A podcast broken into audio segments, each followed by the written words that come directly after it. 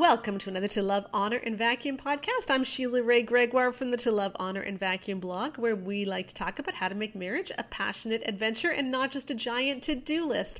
And I just wanted to say before we start this podcast today, thank you for so many of you who reached out after last week's podcast on all the stuff we've been going through with love and respect and on the post. It was just such an encouragement to me. And I really love the fact that you guys are behind me. And so thank you. Today, I want to launch more into our Iron Sharpens Iron series that we've been doing on the blog. And I want to talk about on this podcast some of the main thoughts that are in that series and to help us see what iron sharpening iron is supposed to look like. But before I do, I just have one quick update about the whole love and respect thing. I don't want to belabor this too much, but I do want to tell you what's going on.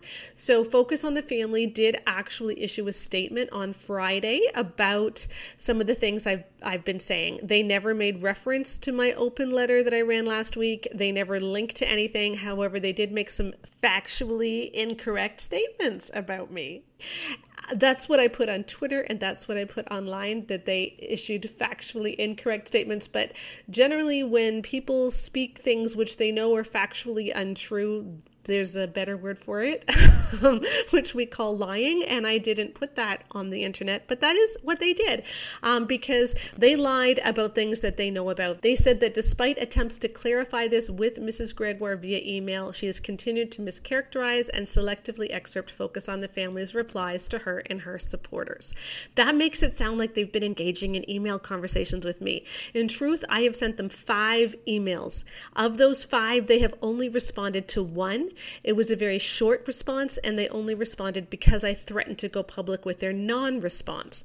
And then they say that I have selectively excerpted their replies. Actually, in my open letter, I published a PDF of their replies in full the reply they made to me and the form letter they've been sending to my supporters. So when you publish something in full, that's not selectively excerpting something. And they have not been engaging with my arguments at all. And there's so many more problematic things with their statement, including, of course, doubling down on love and respect. They say that they believe that it is a biblically sound, empowering message for husbands and wives. So they still believe that a book which has harmed so many of you and which says that sex is only about a husband's physical release and never even mentions uh, the fact that women should feel pleasure is biblically sound and an empowering message for wives. So my big thing is, you know, whenever I talk about them, I link to them. And so in the podcast description, I will link to their statement and I will also link to the statement that I put out in response. They never link to me. Every time I've critiqued them, I link to them. And the reason you do that is it's just good internet etiquette. It lets people see the full context so they can judge for themselves. I mean, maybe people will see the full context and they'll think I'm wrong. And you know what? That is your prerogative. But you can't make that decision until you've seen the full context. And Focus has never actually linked to me. So that's where we're at. If you want to help, you could raise some of these issues with focus. You know, why are you spreading false information about me or why aren't you linking to me? Uh, you can get a hold of them through Facebook or email, however you want, and I would greatly appreciate it. But now that that is out of the way, I really do want to start in with our topic at hand, which is iron sharpening iron. I started this month saying that marriage is supposed to make us better people. It is not supposed to enable selfishness or laziness or immaturity. It's supposed to spur each of us on to love and good deeds so that we are looking more and more like Christ in our daily walk. And that is God's design for marriage. That's God's desire for marriage. And yet, sometimes the things that we believe about how we're supposed to act in marriage actually go directly against that. And that is what I want to confront today. And so I want to talk about something which I mentioned mentioned last week on the blog in quite a lot of depth is that it is not a sin to bring up issues with your spouse. It is not a sin to confront your spouse. Now, it might be a sin if you do it in a terrible way and if you yell at them or belittle them or call them names, etc., etc. But just to raise issues that are bothering you are not sins. And so I want to go through some of the arguments that we have and that we sometimes hear in church that can make us think that speaking up about something that's bugging us is a sin which can inadvertently make us enable bad behavior, which is so not what God wants from us. So, see if you recognize any of these sacred cows that I actually want to slaughter today, okay? And the, the issue with a lot of these nuggets I'm going to bring up is that they have an element of truth. But the problem is, we're not looking at them with God's full perspective and with the full story. So, here's one you've probably heard you can't change anyone else, you can only change yourself. That is true. I've said that on many in many blog posts is that we cannot change anyone else. In fact, yesterday on the blog, I even um, was posting an article on how praying hard enough is not necessarily going to change your abusive marriage because God does not force someone to change their heart or their actions. God can speak to someone, God can soften our hardened hearts, God can change circumstances, but God does not force anyone to do the right thing. Okay, so we cannot change anyone else. We all have free will, and people can choose to do what they want to do. Uh, and so that all is very true. But just because you can't change someone's behavior does not mean that you can't talk about things or that you have to accept everything that they're doing. And sometimes that's the message we hear. Well, I can't change him, so I have to change myself. I have to find a way to be happy with this, or I have to find a way to be nicer to them regardless. But you know, it isn't such a bad thing to just say, hey, babe, when you do this, it bugs me a bit. Or, hey, babe, do you mind changing this? You know, sweetie, I love you very much, but I hate picking up your dirty socks in the morning. Can you throw them in the hamper? That is not a sin. so you can talk about things. And in a healthy relationship, you are able to talk about the things that are bothering you. Now, ultimately, what that saying means, you can't change anyone else, you can only change yourself, is really about how you can't change what someone else does, but you can change how you react to them. And that's that's what we're talking about when, when it comes to setting boundaries. And I talked a lot about that this week on our Iron Sharpens Iron series. I got super practical about different steps that you can take when when there are specific issues that are bugging you. Like if he's playing video games too much um, if he's not putting the laundry in the hamper if she's talking to her mom too much if she's spending too much money any of those things. I dealt with very specific ways that you can deal with those things on the blog this week. But just because you can't actually change someone does not mean that you have to settle for everything that they do. You're allowed to talk about stuff and you're allowed to draw boundaries all right, here's another one that can be poison. You shouldn't have expectations in marriage. When we used to speak at, at Family Life conferences, we still do, but there was an older curriculum that was written by Family Life US. And a lot of what it talked about was the expectations that we have going into marriage and how unrealistic most of our expectations are. And that is true. You know, we all come into marriage with expectations because we all see the world in a certain way due to our personalities and our family backgrounds and our culture, and our spouse doesn't necessarily share those things. And so your spouse may be doing things that bug you without even realizing it because the way that they think that life should be is very different from the way you think life should be. So you think they're doing something wrong when they don't see it that way whatsoever. And so this clash of expectations is certainly an issue, but I think we can make too much of it. Because yes, you may expect that your spouse is going to do half the housework because your dad did half the housework, um, but your spouse grew up with a mom who did everything, and so he doesn't live that way. And so that may just be a clash of expectations. But there are certain things that it's okay to expect. you know, when you get married, you do expect that your spouse is going to care about your feelings. You do expect that your spouse is going to stay loyal to you and be completely and utterly faithful to you you do expect that your spouse is going to love you and share money with you and all those things because those are things that you vowed and it is okay to expect those things. Um, i have a post on things that you're allowed to expect in marriage and i will link to that in the podcast description for this podcast as well but just because some of our expectations can lead to a lot of discontentment does not mean that we should not have any expectations. And it is okay to expect that you will have a marriage where you both feel listened to and heard, where you both feel respected, where you both feel loved, where you both work hard but also get a chance to relax. And if that's not happening in your marriage, it's okay to talk about it.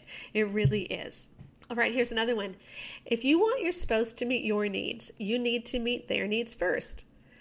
If you're feeling unloved or unappreciated or lonely, it's likely that your spouse is too.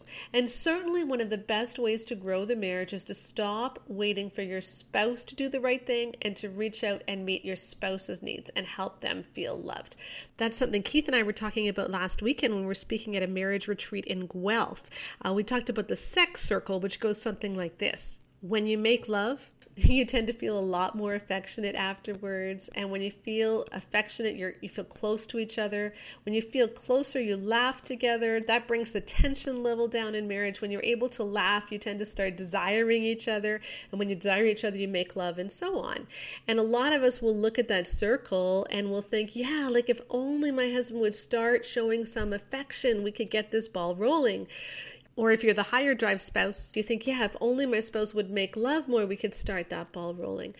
But really, if we all take ownership of our own part in the distance in marriage and we jump in at the point where our spouse needs us, we can also get that ball rolling. So if you're the lower libido spouse, maybe you need to make love more. If you're the higher libido spouse, maybe you need to find ways to bring down the stress level and to laugh more with your spouse.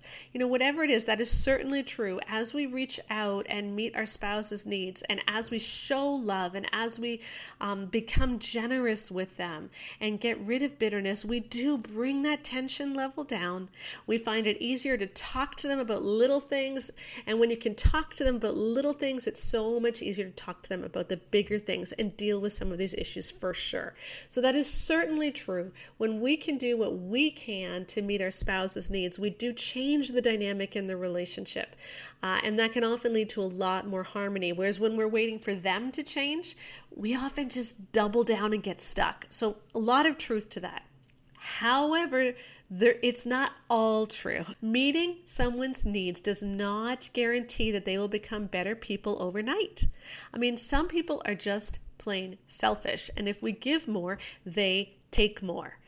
I wanted to say thank you to all of the 22,000 women who filled out our Bare Marriage survey in November and December. You helped us so much, and we've been wading through a lot of the responses and a lot of the open ended questions. Such a wealth of, of data there.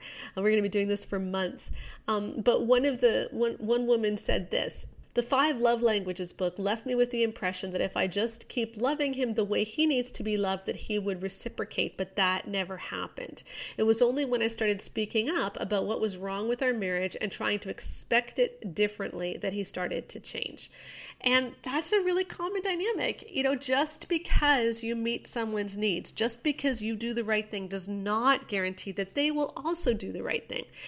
Yes, it's more likely, but it doesn't guarantee.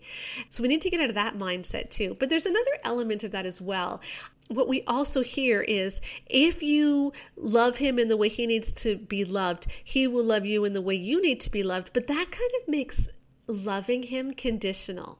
It's like you're loving him in order to get something.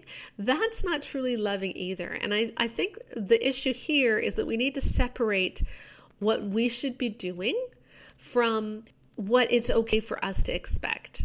So I believe that you need to love your spouse regardless. But then, if they don't return it, it's okay for you to take other action.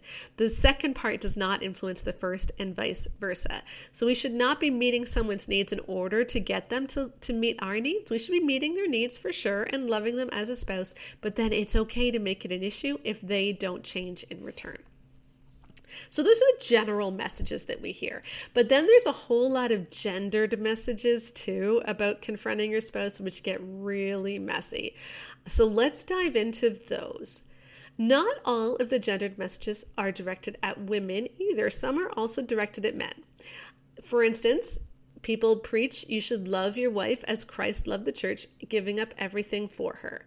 Definitely true. That's scripture, Ephesians 5. Husbands are to love their wives sacrificially. But often we elevate this idea of sacrifice to mean something that the Bible never intended it to mean. It is not glorifying to God to suffer for no reason. And it is not glorifying to God to be miserable and to make your life miserable in order for someone else to grow further and further away from God. When Jesus suffered, it was always for a purpose. Jesus let go of his own needs and his own rights in order to help us reconcile with God. If husbands, or wives for that matter, but we're talking specifically about husbands now, if husbands let go of all of their legitimate needs in marriage, that doesn't mean that they're building the marriage. An intimate marriage requires the sharing of two hearts, which means if you're stuffing all of your emotions down, you actually aren't sharing yourself. Your spouse may feel great. Your spouse may have an easy time because you're making their life so easy, but they don't really know you. That is not creating intimacy. Intimacy is only created when two people truly share each other, share their hearts, share their feelings, share their opinions, share everything. Stuffing your emotions down means that you're not intimate in any way whatsoever. And so letting go of your legitimate needs will not build an intimate marriage. That's what I call peacekeeping rather than peacemaking. And in my book, Nine Thoughts That Can Change Your Marriage, I talk about the difference. Peacekeeping is just keeping conflict under the surface, it's making sure conflict never rears its ugly head. Peacemaking is entering into that conflict, dealing with it, and finding a way to get us on the same page. Peacekeeping keeps us on different sides of the fence, but stops any conflict from rearing up, whereas peacemaking gets you on the same side of the fence. It's a much more difficult thing to do. And for a lot of us, it's very uncomfortable because we're people pleasers. But I believe that God is calling us to be peacemakers, not peacekeepers. And yes, Jesus suffered, but there is no glory in suffering so that someone else can move away from Christ. Jesus only suffered so that we could get closer to God, not further away from Him. And we need to watch the reason that we are allowing ourselves to suffer. All right, what about the gendered messages towards women? well, Wives submit to your husbands is often used to say that men are in charge of the marriage. In fact, in Love and Respect, Emerson Eggerichs actually said that to respect your husband means to treat him as the boss. So he is supposed to be the boss of the marriage. And the thing about a boss is that they get to make the decisions and they get to decide what the parameters of your job is going to be. So they get to decide what the employees do. You're upset about something you actually lose the right to talk about that because you're not the one who sets the stage and who sets the tone for what your marriage is supposed to be like. That is his God given role. Now, when I look at that, I say that is a completely wrong interpretation of the word submit. And I did another podcast on this a while ago on what husband is head of the wife really means. And I will also link to that in the podcast description for this podcast because it's an important one to understand. But God does not say that the man gets to set the tone for the house and gets to decide everything that a wife does and that she just needs to put up with it. That is not what God wants for us. What God wants first and foremost is always that we seek first the kingdom of God, Matthew 6:33, not just seek to make our husbands happy. God wants us to be good, not just nice. And the way that we do that is we act in such a way that point our husbands to God. And that involves bringing up issues that we think are destructive to either to our husbands or to the relationship or even just to us. That's okay because you matter to God too. And then there's this one. It is disrespectful to your husband to confront him on something that he has done wrong. Last week on the podcast, Rebecca and I shared about this particular one um, in the email thread that she had with Love and Respect. And I encourage you to go back and listen to that if you haven't. But talking about something that is bothering you is not disrespecting someone, even though that's a really common accusation that's often hurled at us. I think it's because of a misconception of what respect means. You see, we can respect someone, meaning that we admire or esteem them. Like if I say, I respect Mother Teresa, or I respect Meghan's decision to not want to live in the UK anymore and to get away from the tabloids, what that means is I am saying, I think that what they're doing is very admirable. Uh, I think that's wonderful. And sometimes I get the impression that the teaching towards women is that we should always feel that way about our husbands. And it doesn't work that way. You know, if your husband is using porn, you don't need to respect that. if your husband is is acting selfishly or if he's being really immature, you don't need to respect that. And if you're doing that, he doesn't need to respect that in you either. There are other definitions of respect, and this is the one that Emerson Eggerichs uses too is that you respect your boss, meaning you do what your boss says. And if you're supposed to do what your boss says, then again, you can't bring up criticism or you can't bring up issues that you think are wrong. And that is not biblical either. So, allow me to offer another way of seeing respect. And this is really the way that the book Boundaries sees respect. And I think this is what we all should be aspiring to is that respect really means treating someone who has the right to make their own decisions and have their own feelings. So you are not trying to manipulate them, you are not trying to coerce them, you are not even trying to change them. They have the right to make their own decisions, to think what they want to think, to say what they want to say. But boundaries also means that you have that same right too. So you also have the right to think what you want to think. You have the right to your own feelings. You have the right to speak. And in the book Boundaries, it takes you through biblically how God designed us that way, that we are supposed to own our feelings, that we do have responsibility for the things that God has put in our own field. And they picture boundaries like fences around fields, and we each own our own field, and we should be responsible for what is inside our field, the people that we're responsible for, our own feelings, our own responsibilities, etc. But then we need to honor other people's fences. And when you're speaking to your husband, you need to be honoring his fence. He has the right if he wants to have an affair. But you also have the right to respond to that. He has the right to do whatever he wants. That is his right as a human being. But you have a right to respond to that as well. So the difference is in how you treat him. You're not trying to manipulate, you're not being passive aggressive, you're being very clear with what you think. like it's like it's like the joke that's in uh, my big fat Greek wedding, you know, oh yes, the husband is the head of the wife, but the wife is the neck that that moves the head or turns the head or whatever it is. And everyone brings up that quote all the time whenever I talk about this stuff.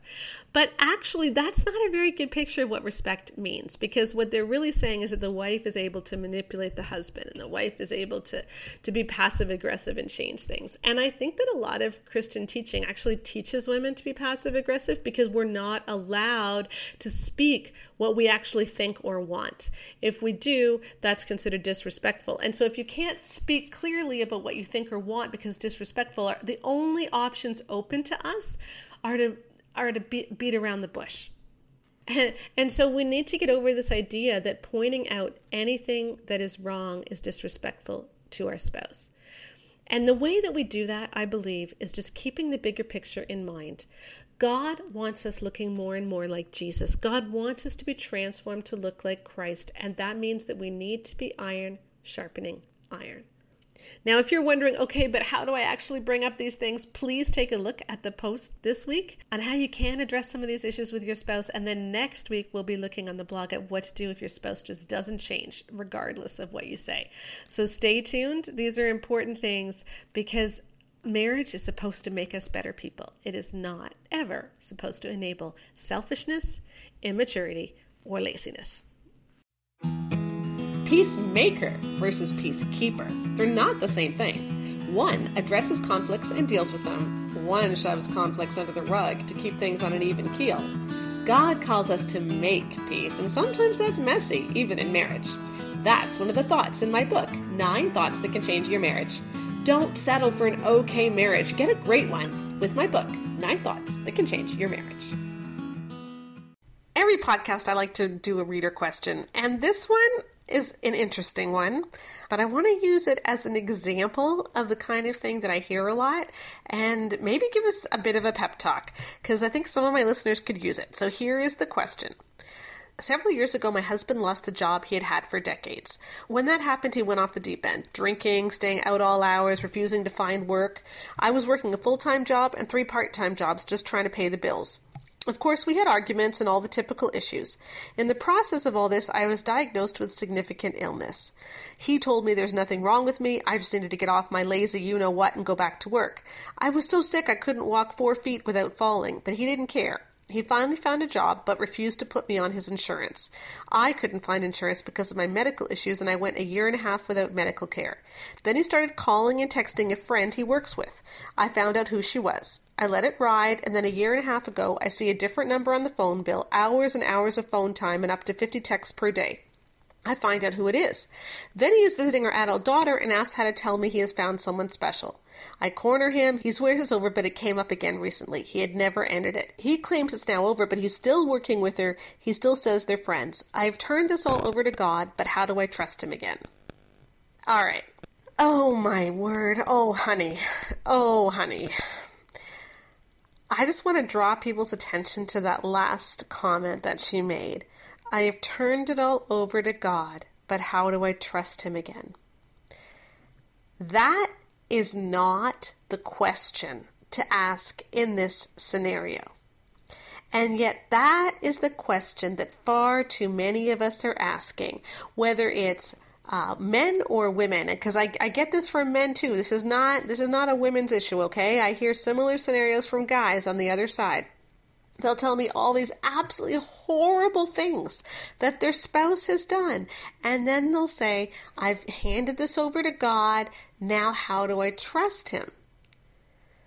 That's not the question. Because again, what we are doing is we are making marriage into this idol where we don't want to let go of the marriage. We're so desperate to keep the marriage together that we're ignoring reality and we're discounting what it is that we genuinely need. God is not happy when we enable sin. Enabling sin does not lead people into a closer relationship with Jesus. Enabling sin allows people to keep doing terrible things to us and to others and to get away with it. It takes away people's motivation to do the right thing and to get to know Jesus better. A very clear principle in Scripture is that you're supposed to reap what you sow.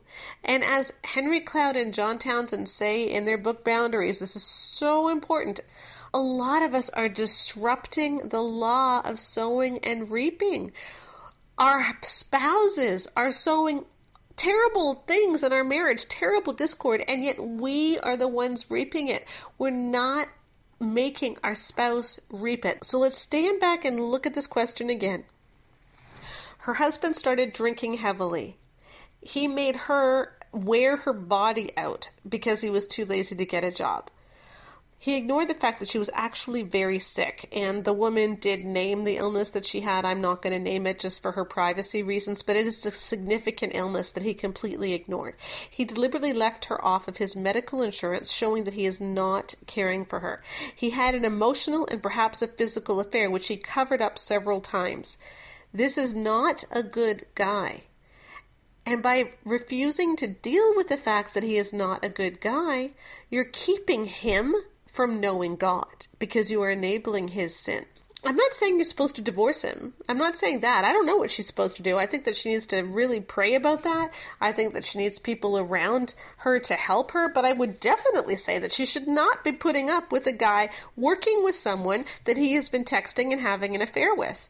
That is not something that she should put up with. And she can draw boundaries and say, I will no longer live with you, sleep with you, whatever it may be, if you are doing this. Instead, we need to work towards how we can rebuild this, and we also need to address many of the other outstanding issues in our marriage. And that's what she needs to do. By saying, I have turned it all over to God, I'm sorry, but I think that's a cop out. Of course, we are supposed to pray, and of course, we are supposed to trust God with our future, but that does not mean that we are not supposed to then take action ourselves. And a lot of us turn things over to God as a way of getting out of having to actually do something that's highly uncomfortable. Because confronting your spouse, especially your spouse of decades, is highly uncomfortable and it's really scary.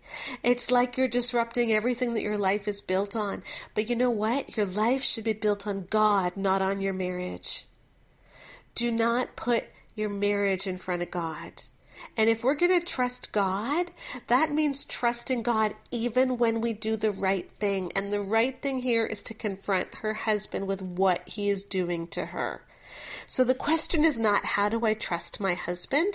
The question is how do I draw proper boundaries and act right when my spouse is acting wrong? And the way you act right is you are still kind, but you are firm and you refuse to enable sin. God says, Blessed are the peacemakers not the peacekeepers. I talked about this in Nine Thoughts That Can Change Your Marriage, but someone who is a peacemaker is someone who deals with the conflict, who looks at it head on, and who unpacks it, and who's not afraid to bring it out into the light.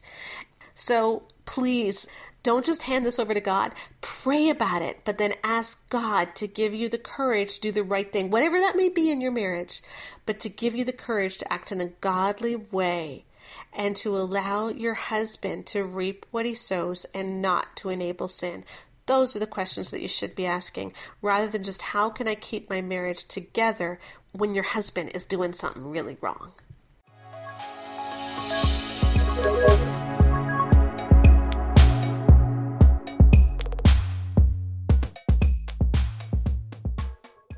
All right, I said that I always answer one read a question on the podcast. I'm actually going to do two today because I hope I can handle this one a little bit faster and give some really quick thoughts. But here's what one woman wrote after my post ran on how it's okay to confront your husband. She says, My husband has been what could be seen as verbally abusive throughout our marriage, but not often and with much decreasing regularity. He was recently having thoughts of, How do I even know God is real? and asked me if I think that the spiritual atmosphere could influence you. I told him I think it's a possibility, but I also think that the enemy knows his weakness. He said something else in favor of what he thinks, and then I had another reason to substantiate my point of view, and he flipped out, started fighting with me in front of the kids, saying that I always think I'm right. I do struggle with that, but I thought we were having a conversation. I really wasn't inferring he was wrong. I said that I was just having a conversation with him and that I can never have an opinion that differs from his. And then I was accused of turning everything around to make it his fault. I'm not perfect by a long shot, but when it gets like that, he really puts me down and hurts me. What bothers me is that he apologized for the way he spoke to me, but not for what he said. I still feel that if I disagreed with him that the same thing would happen again. I'm becoming distant because frankly being on my own at the moment is better than being shouted at. I know that it's not wrong to confront him, I just honestly don't have the energy for it. Okay, I hear ya. I really do. So let's just break down what she says. Whenever she and her husband have differing points of view on something, he blows up at her. And so she feels like she is not allowed to have her own opinions. And because she's a very opinionated person, which she has admitted, uh, she often doubles down and the whole thing ends badly. You can't solve this kind of thing after the fact. You have to deal with it right then. And if, when you're talking, he starts getting upset or she starts getting upset because you have a differing opinion, you need to stop the conversation right there and deal with that. And this again is not a gendered thing. I would say that in my marriage, I'm the one who does this to Keith. And maybe Keith and I can talk about that sometime on the podcast. But I have this deep need to be right. And when someone is upset at me, I feel like they're attacking me. And so I tend to attack back. And it's difficult for me to emotionally distance myself from that and just see it as okay, we're just having a nice conversation. I see it as an attack, and so I often go on the attack. So I get I get what he's saying. I get what he's doing here. And I'll tell you that the only way to deal with this is when you're having a conversation and the other person gets upset, take a pause and just say, "You look like you're getting upset. I want you to know that I love you and I am just simply expressing my opinion." Will you be upset if I continue to express my opinion, or would you rather end the conversation here? Okay, let me repeat that because I think that's the right way to handle this. You stop the conversation when it gets upset and you acknowledge that he's getting upset. You look like you're getting upset. I feel like I am just expressing my opinion. If you would rather not hear my opinion, that's okay, but then I would rather stop the conversation here. What you don't want to do is start arguing the issue. So the issue here was, I think, um, why is it that you feel distant from God? She was saying the enemy knows your weakness. He was saying it could be a spiritual atmosphere in church, and so they were they were having an argument about that. If she doubles down on what his weaknesses are, uh, or how the enemy can target him in his area of weakness, so in other words, if she keeps debating the issue, it'll get worse. And so that's why you need to stop the argument because it's not about the argument; it's about whether or not you have the right in your marriage to express your own opinion. If he starts yelling at you in front of the kids, you stand up and you say, Hun, I'm happy to talk about this with you later, but not in front of the children and not like this. and then you can get up and leave, or you can ask him to leave, or whatever it might be. But you don't need to continue that conversation right there if it's in front of the kids. And I think that it's a good thing to teach your kids that I will not be yelled at. Um, and so that's another way that you draw boundaries. I think that the more that we speak up in the moment when something is happening, the more uh, we can deal with things. Because if we speak as soon as it starts, then we stop it from escalating. So, again, just a little thing, hun, you look like you're getting upset. I'm just trying to express my opinion. If you do not want me to express an opinion that's different from yours, then I'm happy to stop the conversation right now. Just do that and see if that helps. So that's it for today's podcast. Remember, it is not a sin to confront your spouse. Let's everybody just seek first the kingdom of God, and that means spurring one another on to love and good deeds. And I truly think if you just simply speak up in a nice way. Hey, babe, how about putting socks in the hamper? or, I love you. I know you don't mean this, but when you do X, it kind of makes me uncomfortable. Could we change to Y instead? Just say these things. You're allowed to think things. And if we just say these things in marriage, just calmly, make it a normal thing, I think we'll find that we all get along a whole lot better. So join me on the blog at to as we continue to explore in this month of January how to make sure that iron does sharpen iron and how to raise things in a healthy and constructive way. And please, as I'm going through all this turmoil right now, as I've taken on some pretty big Christian entities in the Christian world because I am just so burdened by how much uh, women are being hurt by a lot of the Christian teaching out there. If you could support me in any way, just because I am being so attacked, it really would help. So, you know, leave a five star review on this podcast, recommend it, share my open letter, just let other people know about me, and that would be a great encouragement and would help me too to withstand some of the stuff that's being hurled at me right now. So thanks again for joining me, and I will see you next week on To Love, Honor, and Vacuum podcast when Keith joins me for our Start Your Engines Men's Edition.